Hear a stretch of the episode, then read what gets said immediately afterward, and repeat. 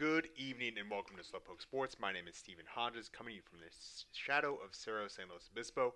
Uh, and this is a show covering football from SLO County all the way down to Lompoc. Uh, it's going to be a shorter show as things are wrapping up as far as football goes. Uh, you know, couple the colleges, couple teams in college still playing football in regular season, but all the high schools very deep into playoffs to the point that uh, we're going to be down to just a handful of teams. If you haven't been paying attention and use this as your news, I'll, I'll keep the spoilers for the end. How about that? Uh, but for the college teams that are still in regular season mode, going through the, the motions, uh, things are still exciting. Cal Poly picked up their second win of the year. They're now two and eight. Uh, caveat on that game: uh, Cal Poly's played a, another one and eight team. Uh, Idaho State is not anything that you know. There's not going to be a banner going up in Mott Gym for the, this game, but for the effort that they put out, maybe it, there should. Right? You know, it was a very sloppy game, but the compete level was there, and that that's something that I think gets overlooked quite frequently when you know you start going through like Poly was outgained. I think uh, Idaho State had more uh, plays run. They certainly had more time of possession. I think it's 33 minutes to like 18 minutes at one point. Uh, and, just the Bengals offense was able to possess it and drive very well, but uh, Poly kept finding ways to come back, including a Matt Shotwell pick six, his first touchdown as a Mustang. Uh, you know, he'd had interceptions before, but you know, for him to come out and make a big play, set a career high in tackles, all that beautiful stuff, huge deal uh, down the stretch here for Poly. Th- those are the types of messages. And you sit there and talk about the climb and what a rebuild at the college level looks like. Those are the types of things you want to see from a team late in the season that is eliminated from playoffs. Right? There, there's not going to be another week after NAU this week. Th- this is it. So uh, when you want to talk about building culture, building for the future, all of those great axioms, well, what does it actually look like? It looks like what we saw on Saturday night against the Bengals. Played a very tough uh, game. Went down to the final wire. Uh, special teams ended up winning it. Jaden Olson, who's been up and down all season, you know, came in playing, you know, not not so well against San Diego. I think he made his uh, didn't make any field goals there. Made one in Fresno State. Didn't make another one until last night, where he made two. Uh, both of them uh, very important. One kept him in the game. One ended up winning the game with four seconds left. Uh, then inexplicably didn't squib kick it. They kicked it off normally. Uh, NAU got a possession, did some laterals, didn't work out, and uh, that was the game. Cal Poly ended up winning that one, 32-29. Uh, they got another home engagement, 5 p.m. against Northern Arizona University, who's four and six. But if you break down the numbers, look at who Arizona, Northern Arizona has played. You take out that P5 win against the University of Arizona. Uh, the teams are very similar. Uh, this has the makings of a very similar game. So if I were a Poly fan, I'd make sure to make coming out to this one. Even though NAU's record is much more impressive than Idaho State's, uh, you break down what the team is, it, it, they're very similar. So given that the last one was a barn burner, I expect Poly to come out even more confident and really make that one a fun game uh, against the Lumberjacks. So be sure to check that one out if you're looking for college football action. Uh, otherwise, you're going to have to drive quite a way as Hancock College is also wrapping up their regular season this week. Uh, they played Bakersfield this last week, ended up winning 13 nothing in a shutout effort, forced five turnovers on defense. Uh, beauty of a game for the Bulldogs in that that regard. Uh, Colton Beaker made a lot of those uh, those field goals. Uh, AG graduate, former Cal Poly person, you know all that, uh, and they, they just finished well. Mike McCoy is now the quarterback there, as they've kind of depleted the quarterback room, as it were. That there's not a standard quarterback playing there. It's Mike McCoy, the dual wide receiver from Santa Ynez. So uh, the Bulldogs are doing great. I don't know what the Bulls situation is still. I'm hoping to get some clarity on that. So I'm going to be around Hancock quite a bit this weekend, uh, and we'll touch on that later as I talk about my broadcasting schedule. Like I said, they're going down to create some drama in the LBC at 6 p.m. Uh, is the kickoff for that one. So, you know, could be a nice drive if you're looking to drive down to LA this week. Uh, before we get into playoffs, I the discourse on the Central Coast has been the same. People seem to talk about these divisions as if they're equal, and I think when it comes to playoffs in the Central section, they need to make a change, and it's not anything to do with the format. I think we give the format a little bit more time before we start making harsh decisions, see what kind of unfolds. But the naming conventions uh, for this setup, I think, is what the issue is. Because everyone that wins this year, CIF Central Section champions. Everyone's a champion, which is fine. You know, you win your bracket, you play the teams in front of you, and you win your bracket. You deserve to be called a champion.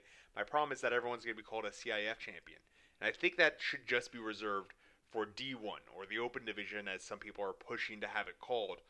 I think those guys should be the ones that say, like, yeah, we are the champions of the Central Section. We are the best team in the Central Section. And then you can work your way down because that's the whole idea of these brackets, right? Is you seeded them correctly, your top team, top eight go in, do that thing, then your next 16 and your next 16 all the way down. And then you read headlines like, number one, Nipomo is playing Highland this weekend. It's like, well, wait, if Nipomo is number one, then what happened to St. Joe, Paso, and AG? Because they Paso was 11 and they they won the mountain. Like that's very confusing. So I think going forward, the way we fix this, in my opinion, and I had a little bit of time to think about it in a quiet car driving back from Bakersfield uh, Friday night. Uh, I had a little bit of time to sit and think. Is I think they need to name the divisions. You have your championship division, and then you have like you know your gold medal games for D2, silver for D3, bronze for D4, and then consolation bracket A and B for D5 and 6. Uh, I think that would solve a lot of the issues of why people are looking at Pioneer Valley. Well, they had a bye. Why they didn't play, win a game? Why did they have a bye? Well, they're playing in a consolation bracket. When you have a setup like Central Section has, where everybody makes playoffs, if they want to make playoffs, they can go you need to understand well some of those are consolation brackets they're not playing champions there they're playing other teams like them which is great competition is a great thing and I think we just need to call it what it is. You know, as we get into basketball season, no one has an issue hanging up the plaque that says consolation, you know, champion for, you know, Bob's Big Tire Company in Ripon, California. Like they'll hang that up in the gym.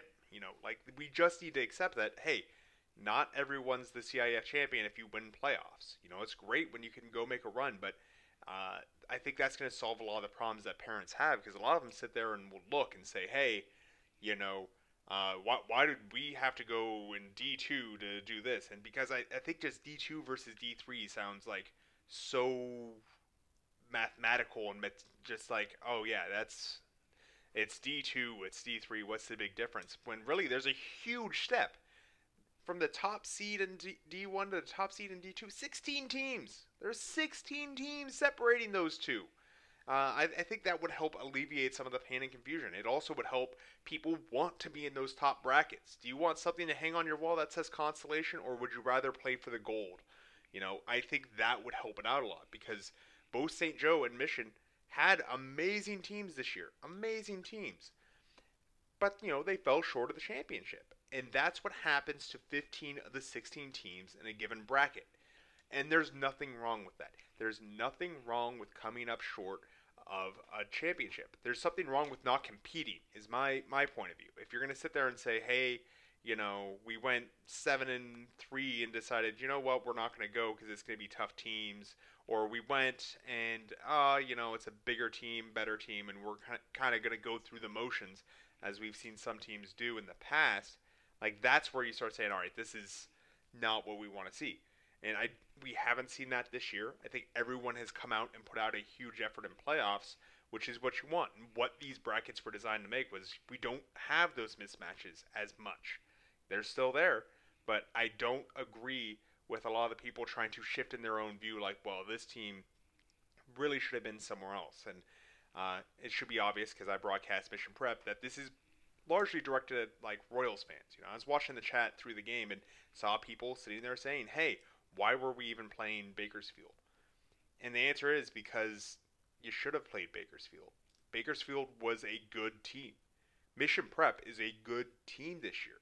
They were very good. They did something unprecedented. They went from a tiny school in a a bottom league. You know, we have a top and bottom league. Call it what it is. The Ocean League is kind of where you get relegated to. No one should elect to be in the Ocean League. You should want to be in that top league. They went from the Ocean League to Division Two. I don't see that happening again uh, for quite some time. That that is a rarefied air that Mission Prep was able to pull off. Not only that, but they hung with Bakersfield, a team with almost eight times as many students as Mission Prep, a team that is used to making NFL talent like Philip Thomas and guys like that that go on and get All American votes and do all that type of stuff. They took them to the brink. So this system worked for Mission Prep, even though a lot of people thought they were out of their element, being all the way up in D2. D2 is a war zone. Those places are not fun to play. They're filled with talent.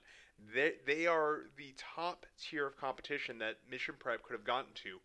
Uh, they, you know, Mission Prep was not going to survive in D1, playing teams like Central uh, and all of that. But they did very well in D2. I think there's nothing but pride in what they did, and to hear people come away from that bitter uh, really hurts me as a broadcaster. I, I can't imagine what it's like for the the players or the coaches to hear, you know, well, we should have been in a worse league. No, you shouldn't have. You had fantastic players. Accept the honor of being in the golden bracket. 15 teams do not win championships. We can't have a system where, you know, well, all right, we're going to change this all up and everybody wins a championship at the end No, that's that's not how it works. We need to accept that what happens is great. If you get eliminated, that's that's okay. It's okay to lose games, especially in playoffs. Uh, you know, Slow got upset. That's fine. Ridgeview's a fantastic school. There's nothing to be embarrassed about when these types of things happen. To sit there and start complaining just looks bad. I'm incredibly proud of what Mission Prep pulled off this year. You look at what they did an undefeated season, going 9 0, carrying that streak into the playoffs, beating Lemoore, a team with a quarterback that was much better than anything they had seen all year, uh, beating them pretty handedly, and doing it with uh, the ground game, which is normally what Lemoore is very strong at. They normally have very good linemen out there between Lemoore and Hanford, and Lemoore was not a, a soft team. Uh, Mission Prep went out, played Bakersfield, took them to the brink, lost 16 to 28 due to a late touchdown, which really I don't I don't know what Bakersfield was doing because it was less than two minutes to go. Mission Prep had just poured their heart onto the field with a couple late chances. There were some refereeing issues, but that always happens. It's what happens when you know you've got six guys watching a game and uh, you have one perspective and they they're down there. Uh, so there's some controversy there that may be warranted, but that's neither here nor there. It's the rules you play under. Uh, they took them all the way down to the last minutes, and Bakersfield scored an extra touchdown. Really, the final score should have been 21 to 16, which was pretty close to what Cal Preps predicted this as. They predicted it as a four point game for Bakersfield, and really is a five point game. So, uh, with all of that added up, all of that going on, th- there's no reason to be uh, brokenhearted if you're Mission Prep. The season went better than expected, uh, and that's how it should be remembered. Uh, there's going to be players going on at the next level for Mission Prep. The next generation com- coming up looks fantastic. Coach Schuster's done a great job uh, bringing these kids up, teaching them the right way to go about how to make a football team, and that's going to continue to serve them well into the future. Uh, I, I, see them being promoted into the Mountain League, maybe Pioneer Valley coming down uh, with that that record that they had this year. Not that they deserve it, but that's just I think Pioneer Valley is going to be doing kind of S turns, and with the three teams coming up from Southern Section, that's going to make this situation a little more cloudy. But I still think Mission deserves to be in the Mountain League after this last year. And if they end up not going 10 and 0 next year and getting all the accolades, that doesn't mean they're necessarily doing worse. Just means they're going against tougher competition, and that can be hard to parse sometimes. But I have nothing but pride in what the Royals did. I'm honored to be associated with that program, and uh, I, I, hope to see them continue that into the future. Uh, I, I, like this system, as I've said before. I think, don't think it's perfect, but it, it's making more interesting playoff matchups than what we've had in the past, where you end up driving three hours to go watch a 63 to nothing game, get back in the car, and come back. Because that's what we had in Southern Section. You know, I, I don't want to go back to that system. Uh, Bakersfield High School, nothing but a class act. Uh, unprompted after doing the formality handshake at the 50 where they walk across the lines, uh, Bakersfield came by and actually uh, joined in the team prayer with Mission Prep. Uh, shook hands. A lot of just honorable stuff. Tybo Rogers, uh, the hybrid safety, running back, wide receiver that they have at, at Bakersfield, I definitely see going D1. Uh, probably a good G5, maybe a uh, a low P5. I don't think he's one of those like USC type guys. I think he's one of those Fresno State, uh, you know, maybe Iowa State or uh, OSU. Name your OSU. That's not the OSU type of situation. Uh, either Oklahoma State, or Oregon State, one of those. Uh, he, he's going to be someone to keep an eye on. Uh, anyway, Bakersfield High School is going to end up playing Frontier. Uh, that's going to be a nice local matchup for them. Uh, Bullard is hosting Kingsburg. That's going to be the semifinal for the uh, D2. So Bullard's still going strong after beating St. Joe. Uh, like I said, St. Joe took them to the brink as well. Ended up coming down to a two-point conversion in that game earlier in the bracket. So uh, Central Coast represented well in D2. Uh, just didn't end up bringing home the championship. And I think that there's a lot of honor in just going out and playing well. Uh, dropping down to D3, more bad news for the Central Coast. Washington Union absolutely took it to AG. AG's been relying on a lot of offense this year. They had a lot of issues stopping the bleed on the other side, and this was a back and forth game. Washington Union came out fast. AG answered back. Then Washington Union pulled away at the end. Uh, I, I I would love to see a series of that. Uh, unfortunately, I, you know, my vote doesn't matter.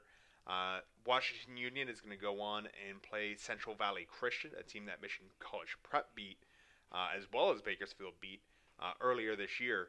Uh, CVC is the number one seed in Division Three, so that'll be an interesting one to keep an eye on, just to see, excuse me, see how that kind of matches up uh, down the stretch in Division Three.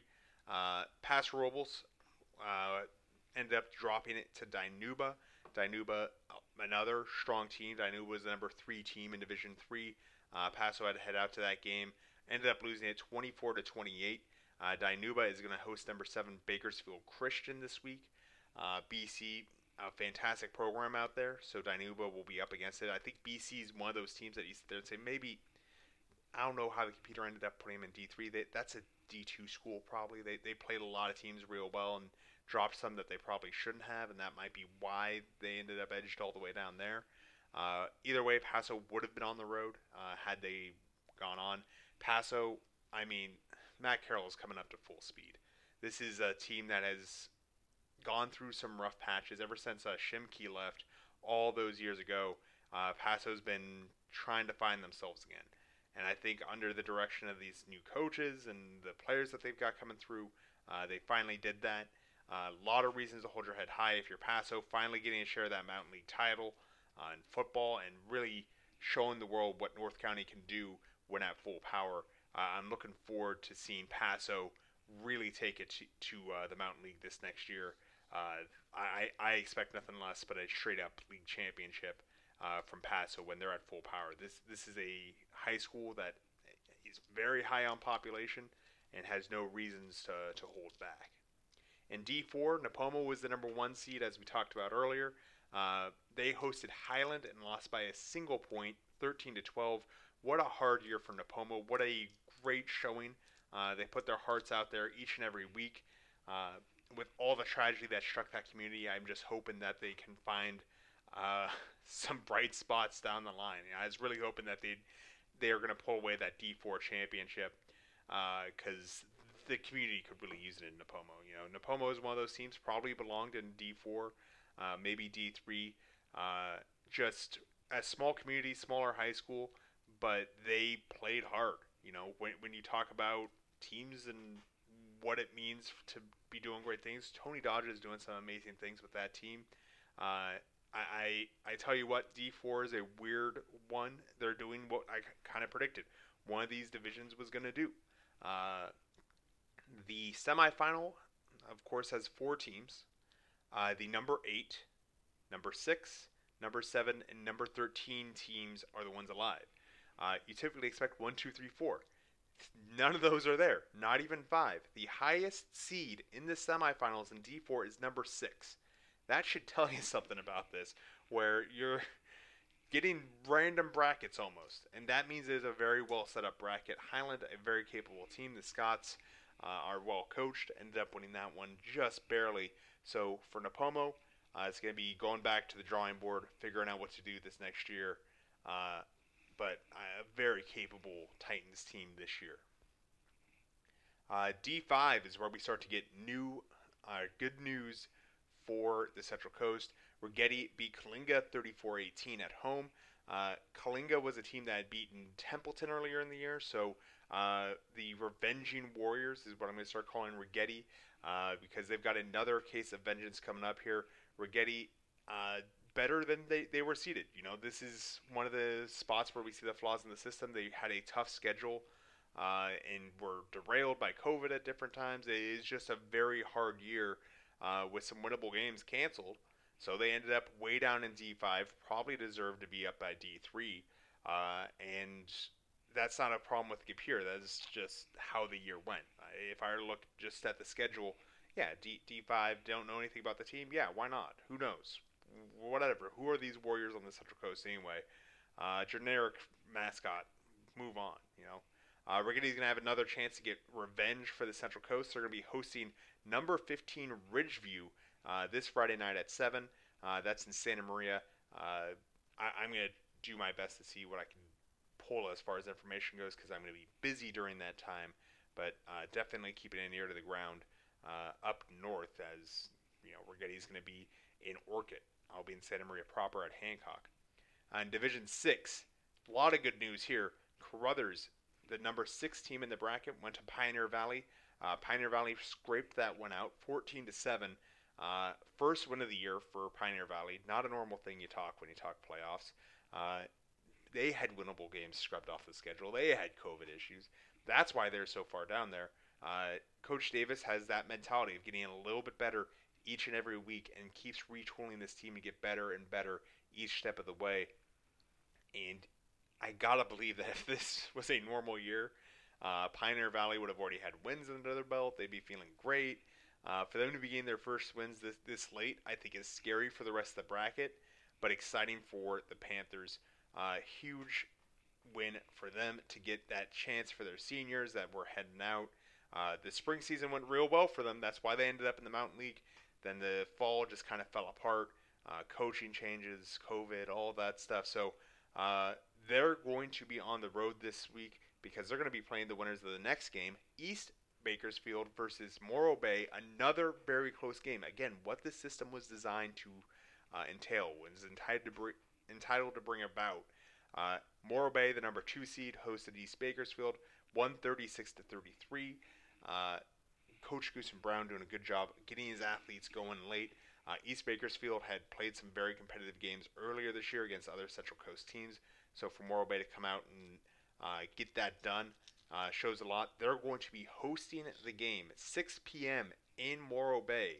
A little bit of a drive for Pioneer Valley, full like what 40 minutes, if that, uh, for the Panthers heading heading up the road. So uh, 6 p.m. kickoff. Gonna be a little early. If you got to get off work, get off work. It's gonna be the best show in town with two local teams going at it in the playoffs.